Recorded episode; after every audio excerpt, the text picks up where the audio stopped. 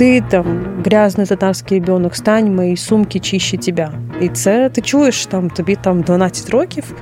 Усі ці 8 років сниться рідний дім.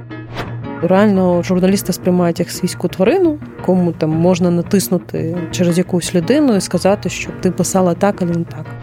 Я прокидаюся два-три рази на ніч і читаю стрічку П. Сльози йдуть. І і мама сказала, що сталося. Я кажу, я, я все зрозуміла.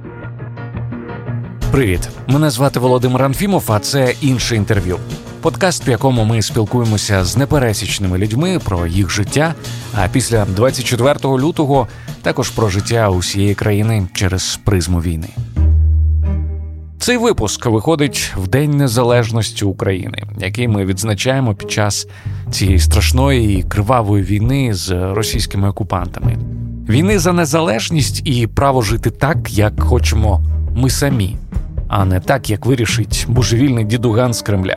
Можливо, просто за право жити. Я безмежно вдячний абсолютно усім, хто наближує нашу перемогу над ворогом, і точно знаю, вона обов'язково буде за нами, бо по-іншому бути не може. З Днем Незалежності, нація сміливих людей. Слава Україні!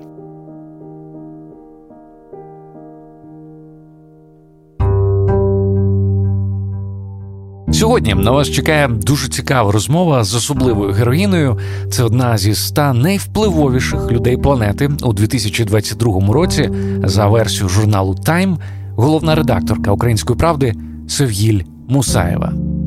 Ми поговорили з Севгіль про її непростий шлях до усвідомлення себе Кремли і українкою, складні стосунки влади та журналістів, зміну сприйняття України у світі та її перший день у звільненому Криму. Власне, з теми півострова ми і почали.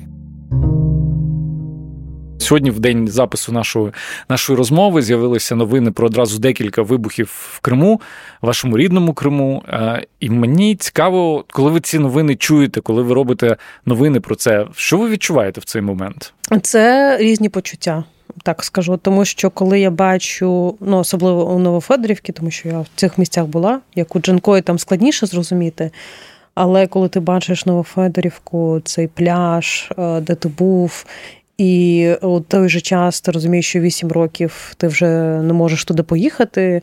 Ну тобто мені легше не дивитися на ці фотографії, коли я бачу рідний Крим, мені просто ну дуже дуже складно.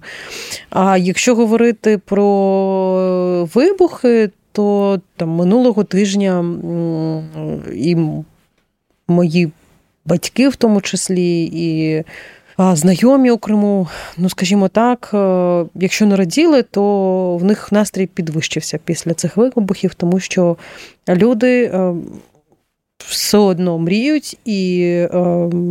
Незважаючи на те, що це дуже складно зараз робити, так про повернення Криму, і там кожного разу там мій контакт з кимось із кримчан, які зараз перебувають на півострові, е, закінчується тим, що люди питають, а коли нас е, звільнять, коли е, прийде Україна, коли Україна повернеться.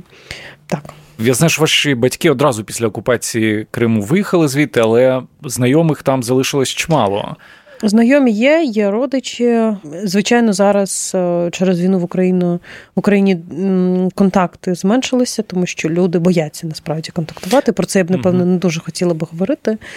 Ну і взагалі ситуація, звичайно, там складна з точки зору того, що Крим став таким гетто інформаційним і переслідуються люди, так і. І багато навіть е, моїх знайомих, які підтримували відкриту Україну, знову ж той же Наріман Джелял.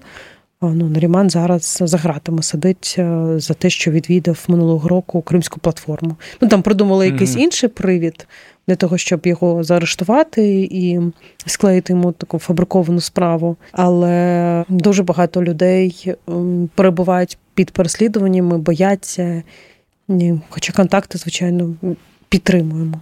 Якщо говорити про динаміку настроїв, то то вони які? От Від моменту окупації і і зараз? Від моменту окупації початку на початку була велика надія, що це ненадовго. Потім було таке не те, що прийняття, а те, що була навіть образа на Україну. Це я можу так відчути і з того, що я з людьми, з якими я спілкувалася. Тобто вони там е, мені особисто казали, що ви про нас забули, ми mm. вам не потрібні, і ви там живете своїм життям, а у нас тут заарештовують людей. А зараз е, по-різному, тобто різні реакції. Є люди, які бояться війни. Є люди, які навпаки в цьому побачили велику надію на деокупацію, підтримують, і причому з різних сторін підтримують, в тому числі просять там щось надіслати донат, наприклад. Е, Ви писали інформаційно, на ФБ про, про але це. але да, да, чесно, загалом є великий страх від тих тих подій, які почали відбуватися і можуть продовжити. Ну так, тобто насправді десь за кілька днів до того, як сталися вибухи, я почула це від свого знайомого кримчанина, який там завуальовано так сказав, що мені здається, що це зараз до нас перекинеться. Ви написали нещодавно у себе на ФБ, е, що з початком повномасштабної війни часто згадуєте і думаєте про своє дитинство, яке ви провели в mm-hmm. Криму, і те, що в повсякденному житті постійно доводилось стикатися з спробами розмити ідентичність та mm-hmm. зацементувати меншу вартість. Mm-hmm. Ем, це дуже цікава тема взагалі ідентичності, і мені цікаво, чи можете розказати трошки детальніше е, про те, як у вас цей був шлях до самоідентифікації і до усвідомлення себе як кремли і, і як українки, і наскільки ви їх розділяли взагалі? Дуже дуже складний, і насправді. Е, він досі продовжується, і насправді війна сколихнула всі ці почуття, травми дитячі, якісь переживання. І е, я багато чого усвідомила.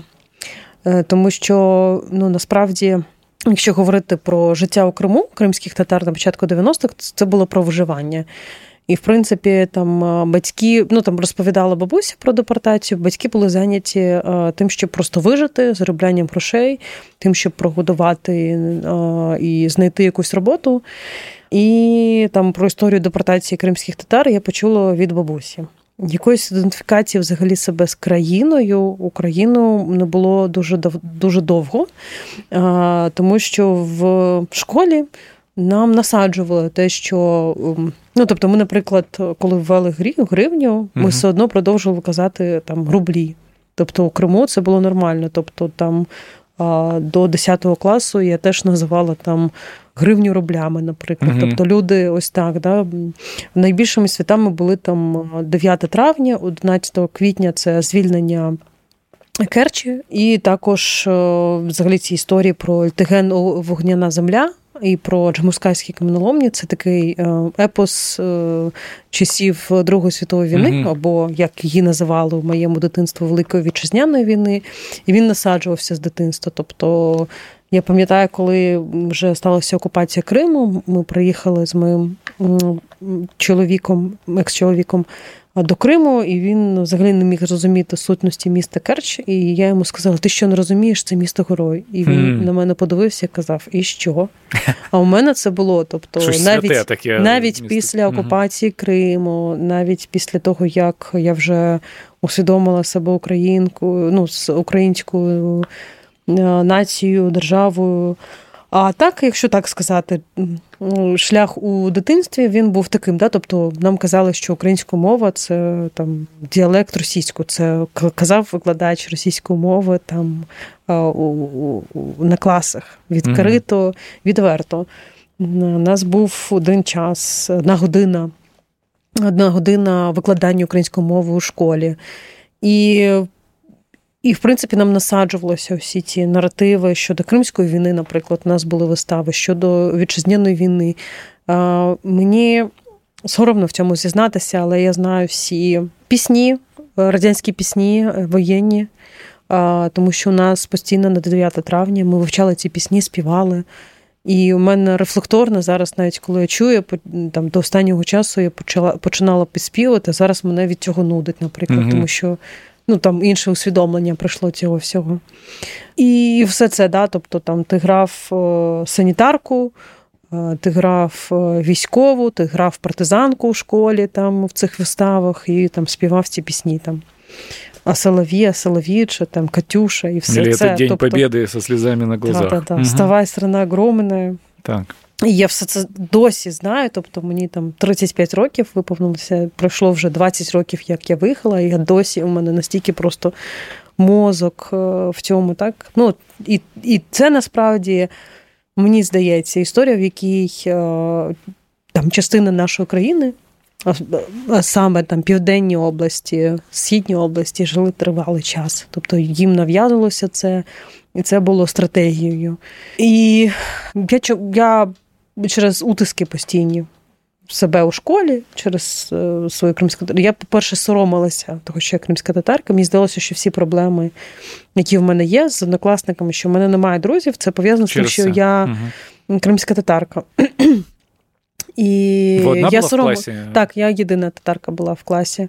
Така біла ворона, це просто так і було насправді. І це був такий досвід, е, що я просто навіть е, там соромилася свого імені. Мені в цьому зараз важко зізнаватися, але там називала себе Сівілья і казала, що це я названа на честь іспанського і так далі. Тобто, і казала, що там я не татар, е, я просто татарка. тобто там, ну тобто як Республіка Татарстан, uh тобто не кримські татари, тому що кримські татари вважали чимось брудним, якимись сурюками, робітниками брудними, ну тобто робітниками, екстремістами, мусульманами. Тобто, і це зневажливе ставлення, воно було.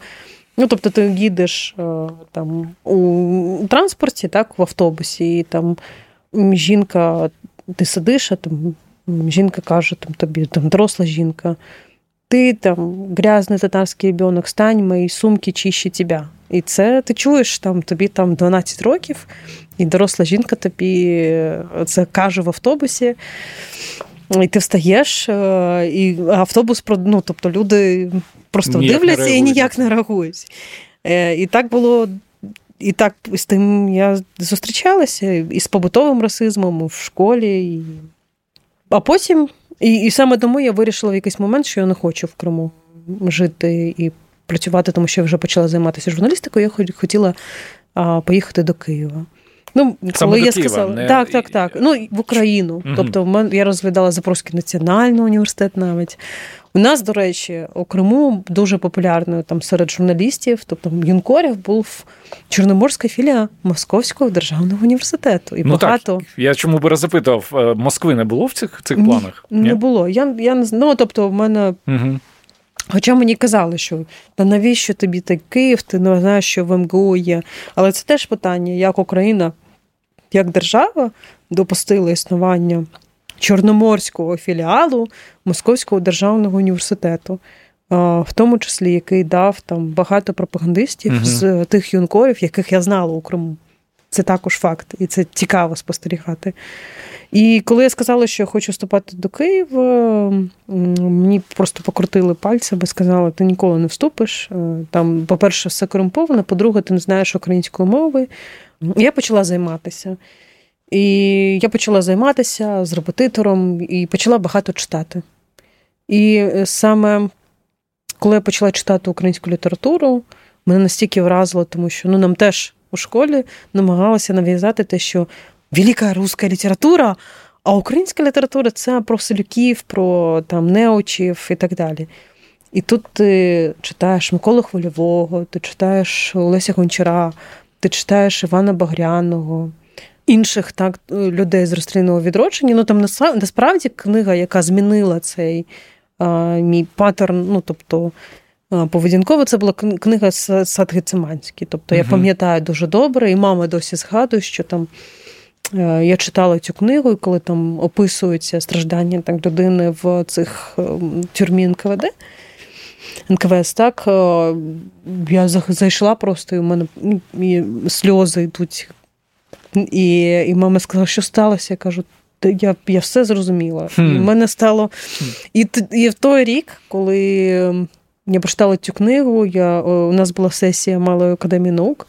У мене був там класний творчий доробок, але захищатися на цю сесію я вийшла із іншим своїм, тобто не з роботами, публікаціями, хоча там вона отримала. Я вийшла захищатися із роботою про утиски української мови. І мені занизили дуже сильно мої бали Виключно через тему. Мені здається, що так. Тобто зараз я усвідомлю, що що скоріше було була в цьому причина. Але для мене це Ну, це було сміливо. Так, так, так. Тобто я розповідала про Емський указ, Валивський циркуляр, просто як це все. І, звичайно, у людей, ну тобто, там, які звикли, що вони там максимум можуть побачити якісь публікації у Кримській світлиці, вони були дуже сильно вражені. Я там провела опитування серед молоді, як вони вивчають українську мову. Ну, тобто, мене це питання турбувало. І, Ну, а потім почалося вже життя у Києві. Насправді це цікаво, і я про це розповідала. Що коли я приїхала до Києва, мені було дуже незвично, що до мене нормально ставляться. Хм. Тобто я не чула якихось утисків, іноді там десь міг хтось сказати, що ви там захоплюєте землю у Криму якимись такими наративами, або ви там екстремісти, але це ну, один випадок на рік.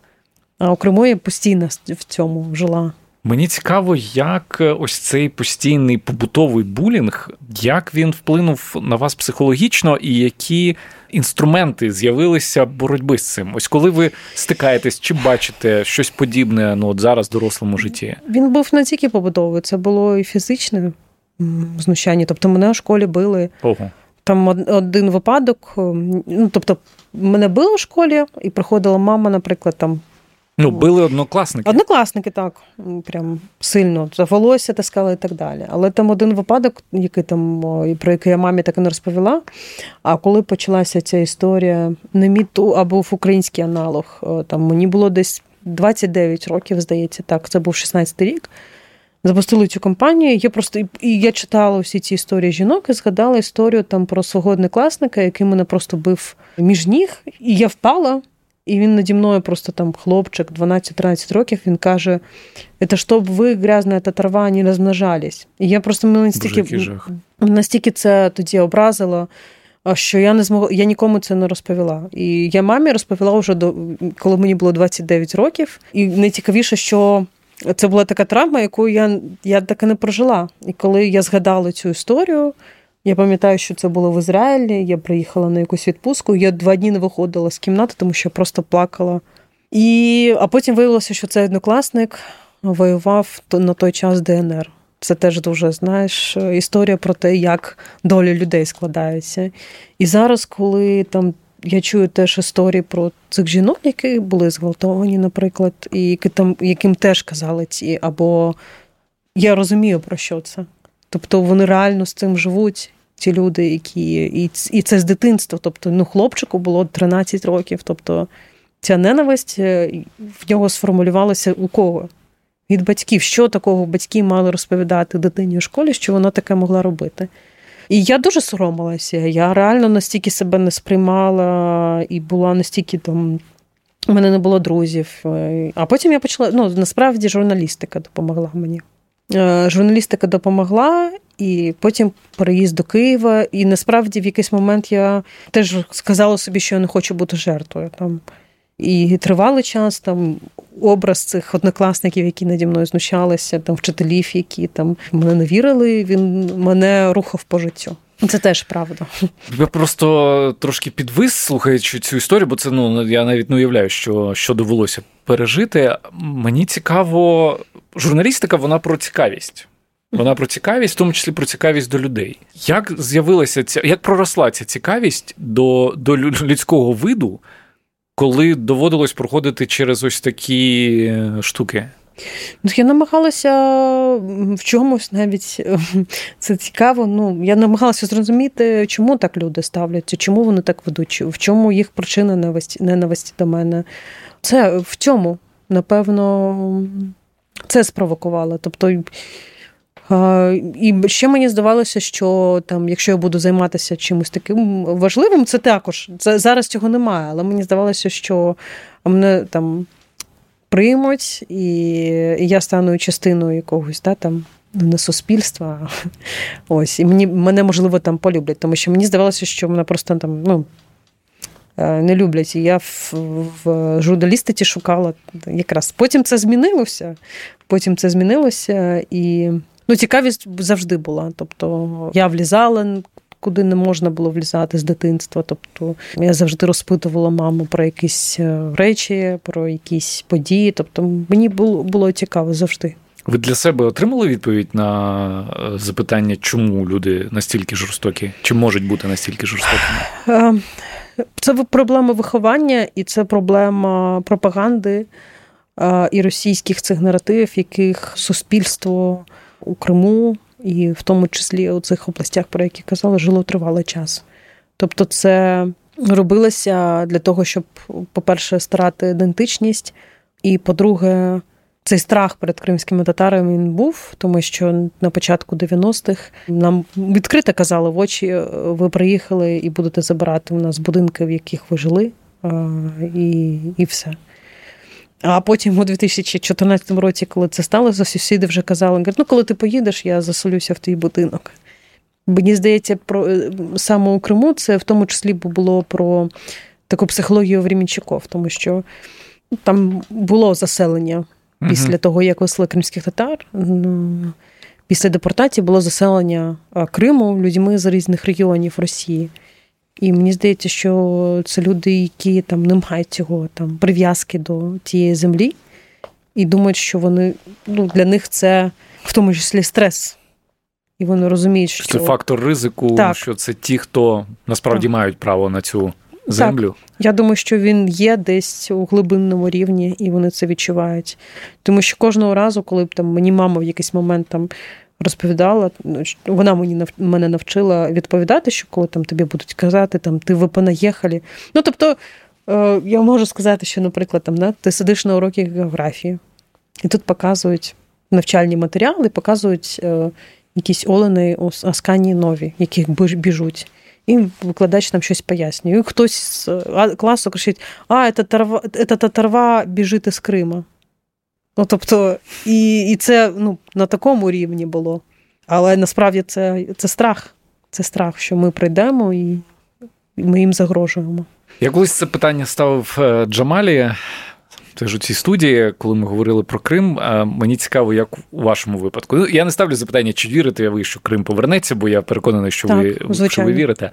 Я це знаю. Я не вірю, я мені це знаю. Мені цікаво, яким ви уявляєте перший день у Криму, коли це станеться, перший день вдома. Що що це буде?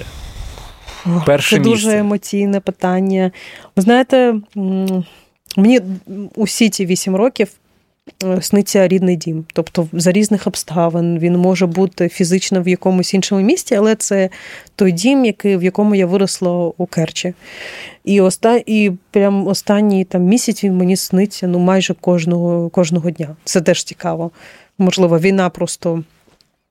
Теж сколихнула ці. Тобто раніше він там снився там раз на кілька місяців, там раз на півроку, а і я раділа. А тут прям ну, майже кожного дня щось приходить. Ну, я б хотіла. Ну, у мене є місця сили свої у Криму.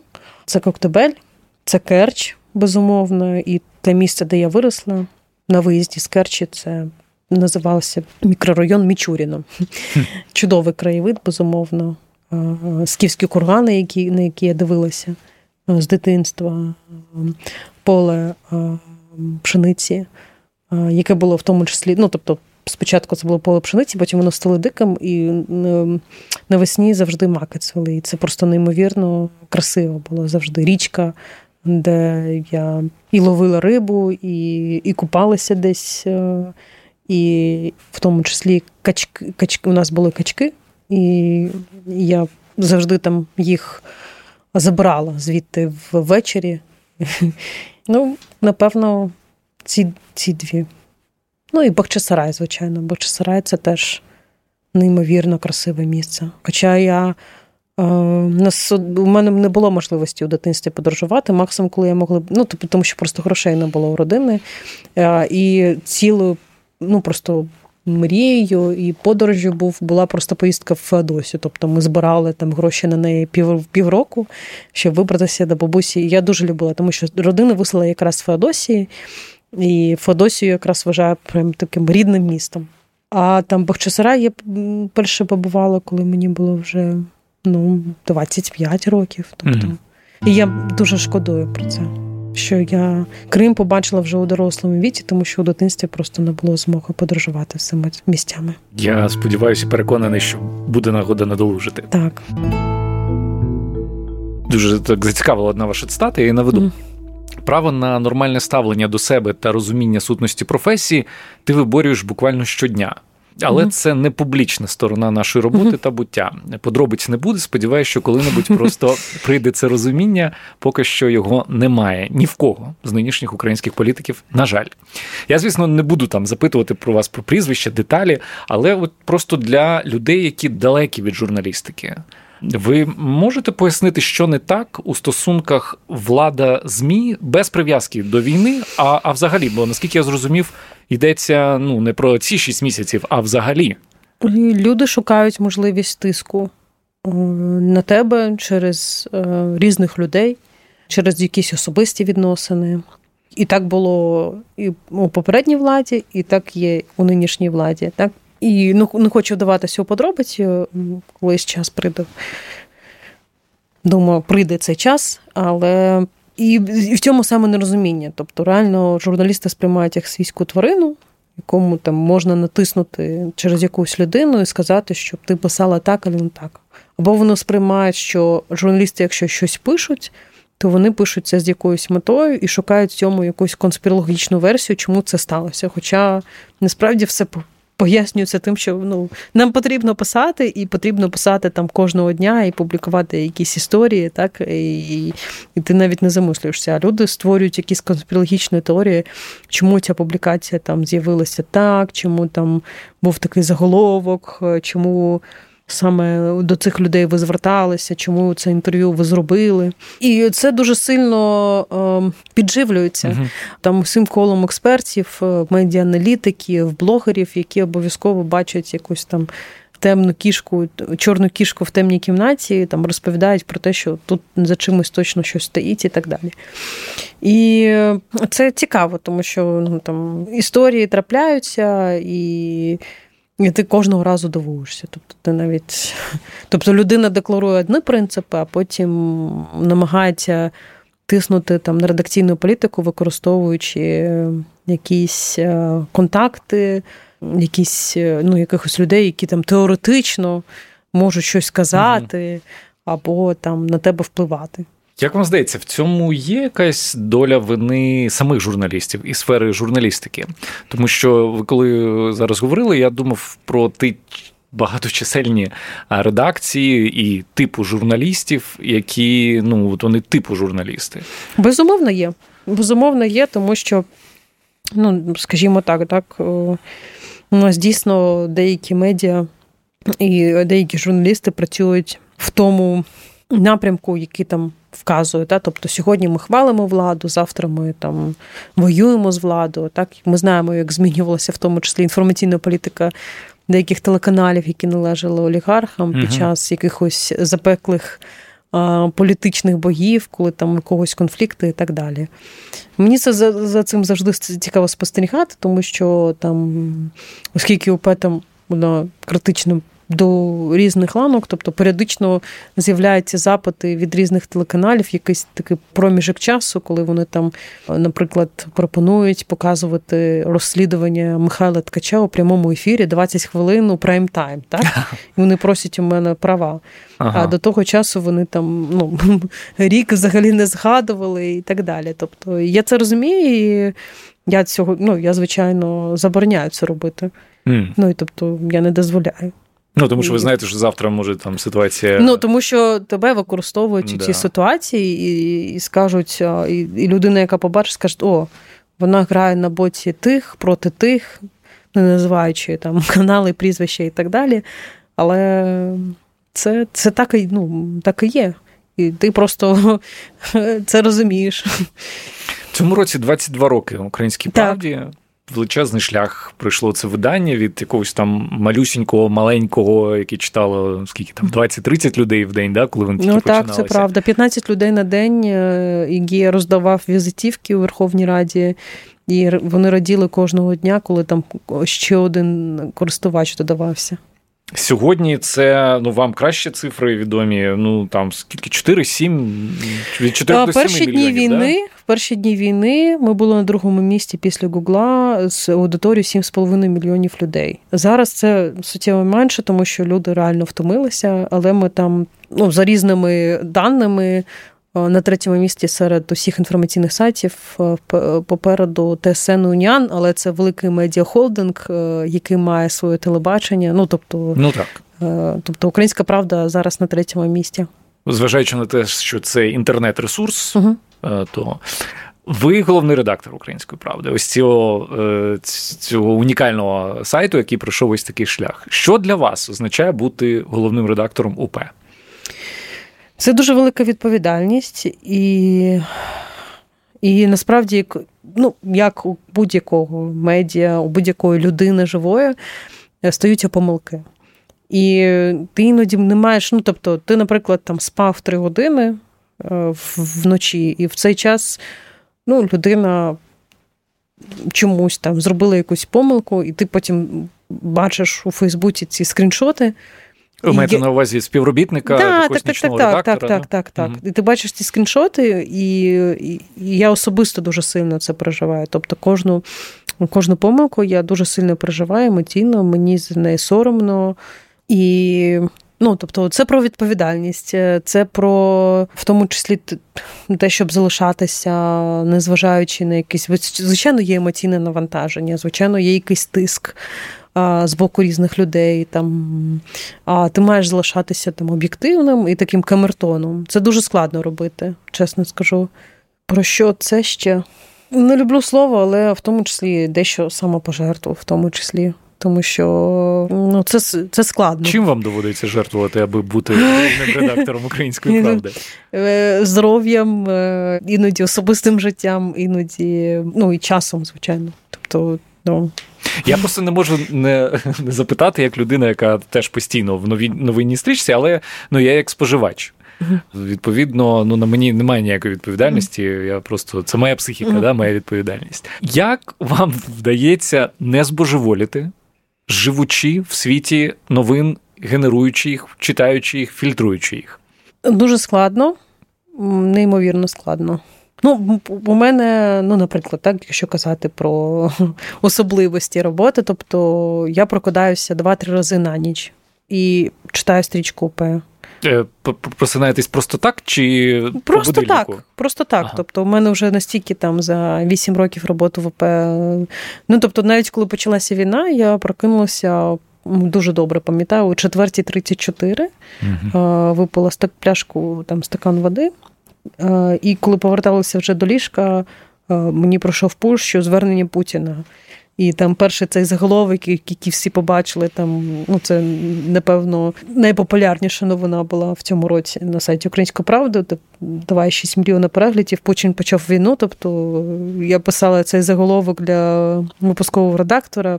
Ну тому що я прокинулася просто і і одразу побачила, і вона не одразу побачила, тобто я її кинула, і і в цей момент, коли почалася війна, тобто ми були вдвох, фактично. Там через коли почалися вибухи, вже прокинулися інші редактори, і вже трохи було більше людей. Але я пам'ятаю, що в якийсь момент там хвилин 20-30 е, ми на стрічці були вдвох. І таких моментів, тобто, в мене є інтуїція прокинутися там саме в цей момент. Ну я пам'ятаю, як було з іранським літаком, те угу. саме.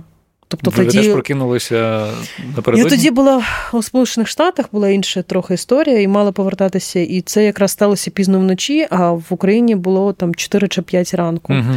І я пам'ятаю, що у мене це був останній вечір, і сестра мене запросила на якийсь джазовий вечір у клуб Е, і я всю весь вечір сиділа у ноутбуку, ноутбуку і писала новини, е, тому що теж там до якоїсь до сьомої години ранку ми теж вдвох були з редактором новинної стрічки. Ну і таке часто трапляється. Тобто. Але зараз я вже краще почала спати, тому що там перші місяці війни я взагалі майже ну там. Дні, перші дні взагалі не потім там десь 3-4 години могла спати. А зараз же організм просто так не сприймає і просить відпочинку. Але все одно прокидаюся. Тобто прокидаюся. Там сьогодні о четвертій читала стрічку, наприклад. Ну, таке. Маю ось яке запитання до вас. Е, цього року ви разом з Володимиром Зеленським і Валерієм Залужним увійшли до ста найвпливовіших так. людей планети у 2022 році за версією журналу Time. Туди ж увійшов і президент Росії. Володимир Путін. Там були, звісно, різні категорії. Так. Мені дуже цікаво, якби у вас раптом з'явилася можливість з ним поспілкуватися і записати інтерв'ю. Ви би пристали на таку нагоду? І якщо так, то що б ви його запитали? Боже, я нещодавно про це думала. Як на це запитання відповіла Севгіль Мусаєва? Слухайте ексклюзивно на патреоні іншого інтерв'ю patreon.com інше. Ставши патроном рівня Мега і вище зараз, ви отримаєте доступ до усіх бонусних фрагментів, усіх випусків іншого інтерв'ю. А ми продовжуємо.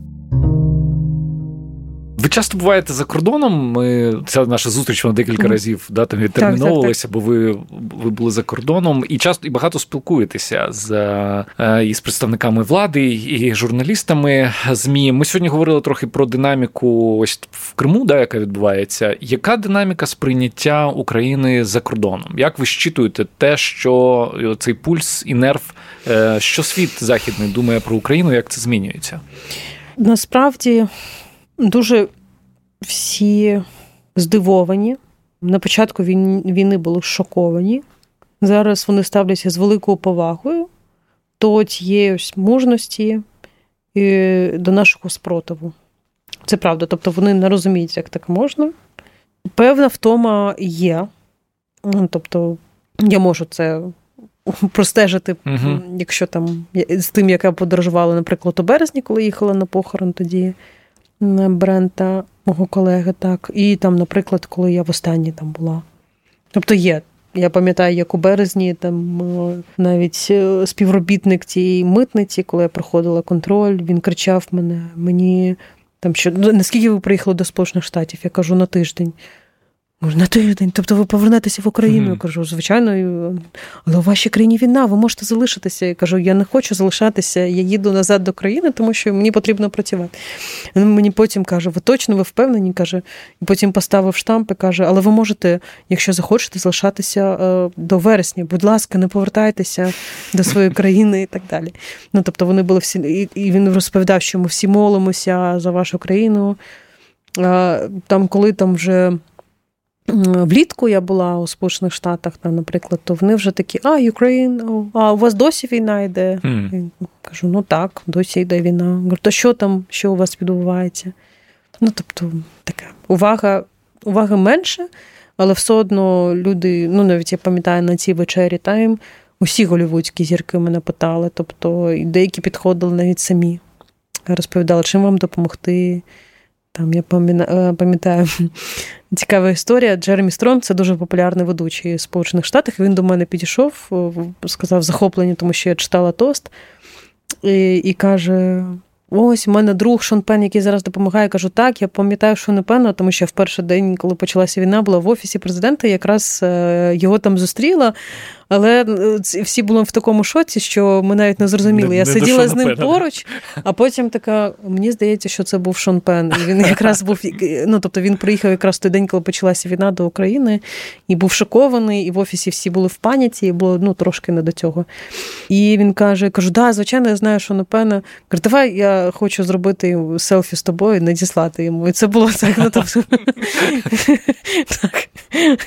Ну, і інші теж цікавилися, що допомогти. Я кажу, там будь-які донати, будь-які заклики. Там у нас є кілька фондів, допомагайте, нам потрібна будь-яка дія важлива. Світ нам допомагає, втомлюється, але але допомагає. Ну, мабуть, вже останнє запитання, тому що час піджимає, а стрічка новини, матеріали вони не чекають. Та, я там відписалася. sorry.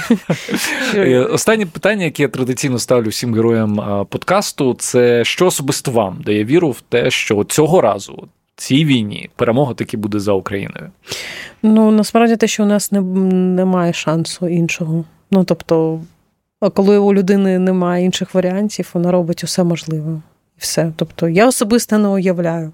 Ми навіть з моєю подругою говорили про це. Тобто, якщо не дай Боже, щось станеться. Тобто, ну, для мене це не матиме жодного сенсу просто. І все. Ну, і, і я з цим відчуттям живу, і, і все. Тобто, немає жодного шансу, що може бути інакше. Перша, а друга, ну я знаю, що я знаю цю картинку, з якою я живу вже 8 років, того як буде майбутнє у Криму, і, я просто знаю, що це станеться. І все. Ну, тобто, це стовідсоткова впевненість, 100%, ну, не віра, ні. Тобто я знаю, що як е, виглядатиме там моя картинка там щасливого майбутнього у звільненому Криму. Я бачу цей кавун, який ми розрізаємо. Я бачу там цих. Е, ну, тобто, я візуалізую цей вечір, такий вечір з мого дитинства, коли там у серпні дуже крас... дуже неймовірно зоряне небо, цей морський бриз трохи є. Вже застиг виноград, і ви там розрізаєте цей кавун ввечері, десь о 10-й, співають сверчки десь так? І і це таке безумовне щастя. І там, і я знаю, що ця картинка є, і вона буде в моєму житті обов'язково. Боже, я навіть відчув запах кавуна і запах моря. Я думаю, що наступний раз нам треба буде записати інше інтерв'ю вже десь в Криму. 100%. Сергій, я дуже вдячний за цю розмову. Я тобі вдячна. Дякую. Які три фільми і три книги Согіль Мусаєва обов'язково радить подивитися і прочитати? Слухайте ексклюзивно на патреоні іншого інтерв'ю. patreon.com інше. Я вдячний усім, хто підтримує подкаст інше інтерв'ю, і дуже прошу приєднуватися усіх, хто хоче, аби якісного українського контенту ставало більше. patreon.com інше. Традиційно дякую нашим інформаційним партнерам на часі. Це медіаплатформа сучасних українців, де можна читати та публікувати класний контент, а також дізнаватися і обговорювати найсвіжіші новини на часі.ком.